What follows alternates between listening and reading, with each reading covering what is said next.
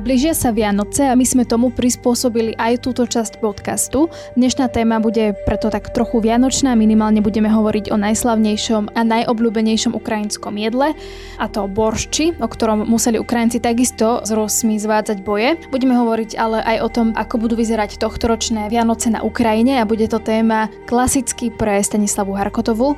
a moje meno je Denisa Hopková.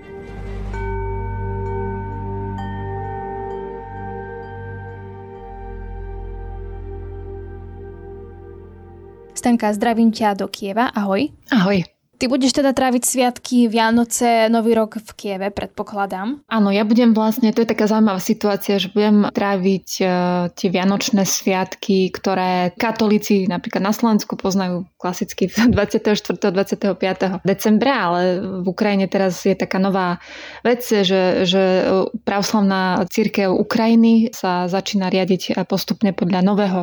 kalendára, takže aj časť Ukrajincov už bude vlastne prvýkrát teraz tráviť Vianoce v decembri, aj keď teda majú teda vo zvyku tráviť Vianoce 6. 7. januára a potom vlastne po novom roku sa presuniem domov, kde budeme my doma s rodinou slaviť Vianoce práve toho 6. 7. januára. Ako som spomínala, budeme sa rozprávať aj o jedle alebo teda o boršči. A začneme tým, že povedzme, čo to vlastne je, lebo akože áno, myslím, že časť ľudí si teraz povie, čo to je za otázku. Každý vie, čo je boršč, ale ja si myslím, že aj tak predsa len sa nájdú takí, ktorí to možno nevedia, tak to zhrňme pre tú časť, ktorá by to nevedela. No, je to vlastne, ja by som to tak až nazvala, že fundamentálne jedlo typické pre ukrajinskú kuchyňu a ja by som dokonca povedala niečo v tom slova zmysle, že je to až taký kultúrny úkaz alebo súčasť kultúry, keď e, môžeš v tej spoločnosti pozorovať proste debaty o boršči. Boršč je predmetom skúmania, dajme tomu rôznych etnológov, pretože ak cestuješ po Ukrajine, tak boršč ako tá tradičná, taká veľmi síta polievka, ktorej základ tvorí cvikla, cviklový kvás, e, meso, ale samozrejme e, záleží od toho, že v ktorom regióne sa pohybuješ, tak e, môže byť aj bez mesa. Tak všetko toto je vlastne predmetom skúmania aj v zmysle toho možno regionálneho takéhoto pestrého pestrej kultúry, ktorá sa môže líšiť e, od západu na východ a zo severu na juh. Takže nie je to len polievka, alebo nie je to len taká, nie je to takéto tradičné jedlo, ale je to súčasť kultúry, ktorá môže byť sama o sebe značkou a aj preto, keď si vlastne v úvode hovorila o tom, že Ukrajinci sa veľmi nahnevali, keď eh, si Rusi začali prisvojovať eh, boršč ako nejaké typické eh, ruské jedlo, tak sa voči tomu automaticky vyhraňovali práve kvôli tomu, že oni iným spôsobom prežívajú tie svoje tradície, než povedzme za hranicami, pretože nie je to len o tom, že borš poznajú aj v Rusku, poznajú ho napríklad aj v Litve, alebo v Polsku, alebo v Bielorusku ale tie korene má tento druh pokrmu práve e, na Ukrajine. Keby to vieme prirovnať k nejakému nášmu jedlu, ktoré my mávame často na e, stole, tak aké? Aká polievka? Treba povedať, že boršč je úplne že súčasťou e, ukrajinských menučok. To znamená, že ja by som asi povedala, že to, čo je pre nás ako taký ten typický kurací vývar e, s domácimi rezencami a veľa mrkvy a všelijaké takéto koreňovej zeleniny, niečo také výdatné, čo vás v zime zohreje, alebo keď máte nejakú chrípku, že vám to dodá energiu, tak e, niečo podobné je ten boršč, ktorý má samozrejme úplne iné zloženie a pomerne aj zložito sa pripravuje, respektíve na to, aby si uvarila povedzme hrniec boršču, tak si potrebuješ naozaj na to urobiť čas. A ja by som to asi neprirovnávala ani povedzme, že, že k našim nejakým, že keď sa povie Slovensko, tak Slováci vedia tak hneď, že vytiahnu nejaké že naše typické, že brinzové halušky, ale boršč má status, ja by som povedala, že oveľa vyššie, než je len taký ten, že čím sa tie národy akoby predstavujú vo svete pre ľudí. V Ukrajine je boršč niečo, čo je súčasťou napríklad rodinných oslav, alebo keď sa čakajú hostia, tak sa vlastne varí boršč. Zároveň boršč sa varí v úplne bežné dni, keď majú povedzme gazdovia, gazdine čas na to, aby sa trošku ako vyhrali s tou koreňovou zeleninou. Tam proste veľa vecí musíš okrem proste vyčistiť, uvariť, osmažiť a tak ďalej a potom v tom hrnci to všetko akože dáva zmysel. Takže e, na jednej strane úplne bežná súčasť uh, menu, podobne ako u nás sú to tie naše nejaké typické polievky, na ktoré sme zvyknutí a na druhej strane je to niečo, čo sa zvyklo minimálne v minulosti jedávať napríklad na svadbách alebo na karoch Zároveň viem si predstaviť, že niektoré rodinné oslavy sa bez toho nezaobidú. Aj teraz, keď, ja neviem, prichádza nový rok, takže viem si predstaviť, že v niektorých rodinách sa práve bude variť boršť na nový rok. Konec koncov vonku je zima, to znamená, že je to aj také jedlo, ktoré ťa má tako zohriať ja by som asi povedala, že boršť je proste jedlo, ktoré, ktoré sa spája jednak s každodennosťou a zároveň s tou sviatočnou atmosférou. A ako to teda bolo s tým, že Rusi sa snažili presvedčiť svet, že boršť je ich? Ja netuším, že kde to máte svoje korene, ale e, každopádne uh, asi ešte musíme sa proste vrátiť do, do čias Ruského impéria, následne Sovietskeho zväzu, kde sa vlastne tie národné kuchyne, pretože to impérium alebo Sovietský zväz nebolo len o tom, že, že je tam v rámci toho funguje nejaká ruská kuchyňa alebo ukrajinská kuchyňa, tam proste mnohé iné národy vkládali to, to svoje a proste v rámci zväzu alebo v rámci toho priestoru uh, sa tak zdieľali rôzne, uh, rôzne možno recepty alebo rôzne tie národné jedlá, ktoré sa potom veľmi zovšeobecňovali. A ja si viem predstaviť, že tak toto nakoniec dopadlo aj s boršťom, ktorý konec koncov, ja som o tom počúvala zaujímavý podcast, kde vlastne ukrajinská etnologička vysvetľovala, že existuje aj nejaká dokonca ruská kuchárka, neviem, veľmi dávna, kde sa vlastne pri tom slove borč e, používalo slovo malorusky, čo vlastne má ten význam toho, toho ukrajinského. A zároveň, keby sme naozaj sa akože chceli strašne, strašne dozadu vrácať v čase, tak tam uvidíme, že v čom si vlastne nárokujú Rusi v zmysle, že že to slovo boršč, akože, že to vymysleli oni, ale v skutočnosti sa to spája, ja som si o tom čítala, že ide o nejakú rastlinu, o ktorej sa hovorilo v nejakej knihe ešte z 16. storočia, ale vlastne nie je jasné, že čo to bolo za rastlinu kdežto Ukrajinci práve hovoria, no ale my máme svoje kuchárky ešte neviem z akého storočia, alebo skrátka máme tú ľudovú tradíciu, regionálnu najmä, keď e, boršč poznáme aj zo západnej Ukrajiny, aj zo severnej, aj z južnej. A tí ľudia vlastne to preberali od svojich predkov. A dobre, možno sa tie polievky alebo, alebo tak e, pred, e, ja neviem, 500 rokmi volali inač, ale vlastne tá esencia alebo to kultúrne, čo sa spája vlastne s tým pokrmom, tak to zostáva nemenné a keď e, potom vlastne vypukla vojna, alebo teda došlo k invázii vo februári 2022,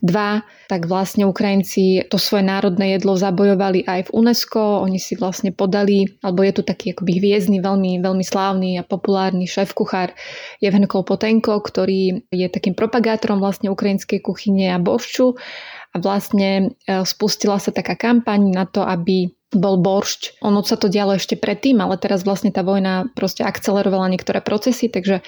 vďaka snahe Ukrajincov nakoniec e, boršť, myslím, že to bolo v tomto roku, alebo minulý rok, minulý rok sa dostal aj do um, zoznamu UNESCO ako chránené dedictvo práve Ukrajiny a práve v tom slova zmysle, že, že tá ruská kultúra sa snaží pohlcovať vlastne prvky tých okolitých kultúr a vydávať to, čo dajme tomu si možno viac vážia alebo nejakým spôsobom viac žijú v inom národe za, za to svoje. Takže tak vznikol celý ten konflikt a akože bol dlhší čas, vyzeral aj vlastne aj na tých všelijakých menu, keď si niekde prišla do reštaurácie. Ne, ne, netvrdím, že tu priamo na Ukrajine, ale, ale niekde proste si, si mohla prečítať, že ruský boršč Čiže to, čo Ukrajinci poznajú ako svoje najtypickejšie jedlo a urobili si niekde výlet, povedzme, do Talianska alebo ja neviem, hej, e, niekde a, a teraz zrazu v menučku uvidia, hej, že to má to prídavné meno, tak samozrejme, že ich to trošku štvalo. A nakoniec teda vybojovali e, aspoň to, že, že v rámci toho kultúrneho dedictva im bolo to jedlo prisúdené ako to, že áno, je to súčasť ich kultúry a e, je to niečo, čo treba chrániť.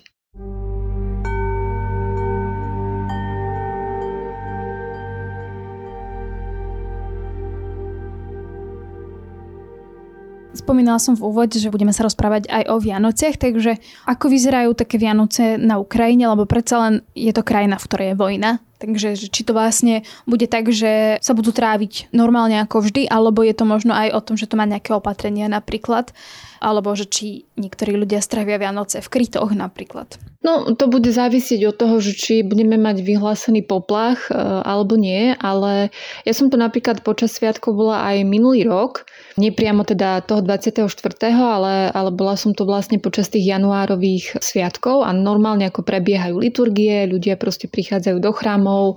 už si môžeš teraz hoď kde, nielen v Kieve, ale v rámci celej Ukrajiny proste kúpiť novoročný strom, stromček, alebo teda vianočný stromček a všetko je vyzdobené. Myslím si, že tá nálada je v zmysle toho, tých, tých svetielok a toho všetkého, tých akoby najznámejších songov vianočných, tak to je presne to isté, čo aj u nás. Mení sa trošku nálada v tom slova zmysle, že, že samozrejme Ukrajinci e, mnohí, alebo tie mnohé rodiny nebudú sláviť povedzme sviatky so svojimi blízkymi, ktorí sú napríklad na fronte. Veľa sa hovorí o tom, že teda áno,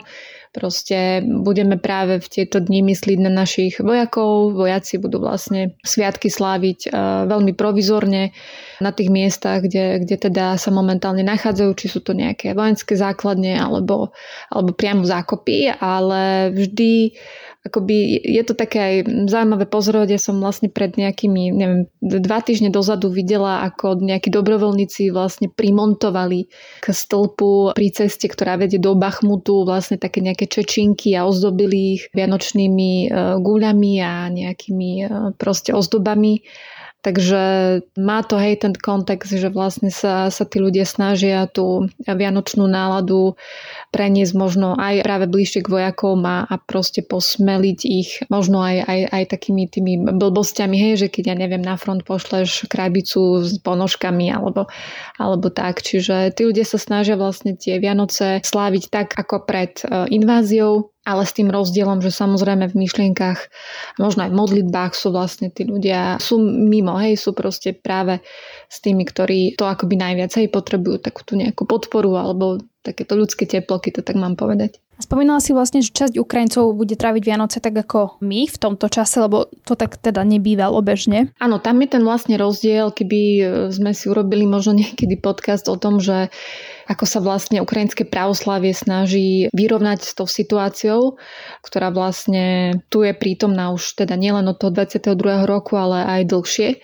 pretože na Ukrajine pred pár rokmi v rámci nejakých procesov vznikla, teda dlhodobejších vznikla autokefálna, to znamená samostatná pravoslavná církev Ukrajiny, ale zároveň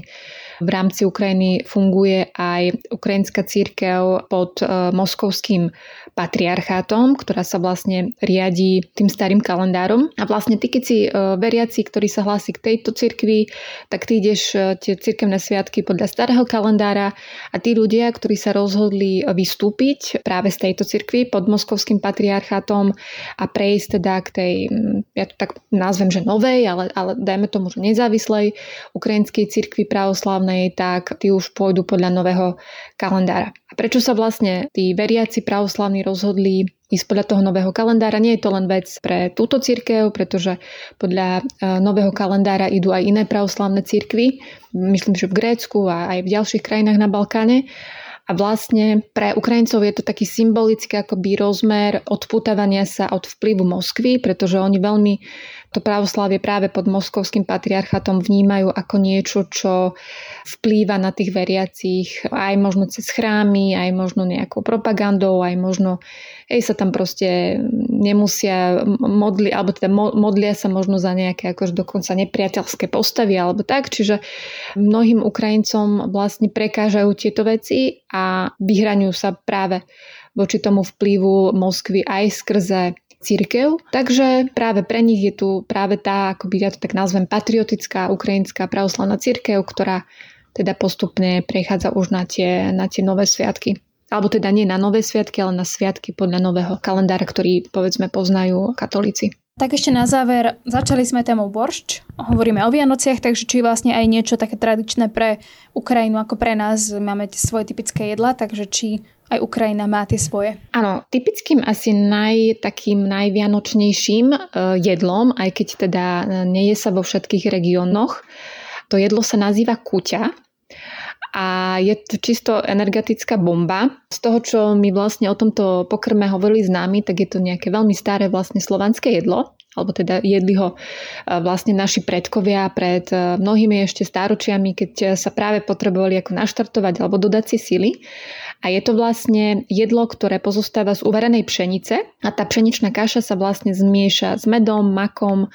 orechmi, rozienkami alebo takým rôznym iným sušeným ovocím. A vyzerá to ako také risotto trochu ovocné, ale také s orechami, ale je to veľmi sladké a je to veľmi akože síte práve kúťa je súčasťou tej vianočnej atmosféry alebo tých mnohých vianočných stolov, e, či už na západe Ukrajiny, ale videla som vlastne, že aj e, niektoré rodiny pri Kieve e, pripravujú kúťu, ty si vieš dokonca kúpiť kúťu už predpripravenú vlastne v obchode, takže to je jedno z takých tých typických jedál, ktoré napríklad my nepoznáme na Slovensku, ale, ale na Ukrajine si ho spájajú práve, práve s Vianocami.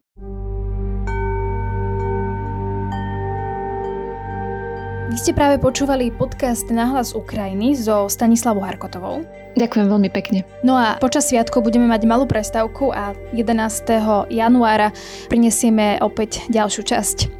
No a moje meno je Denisa Hopková.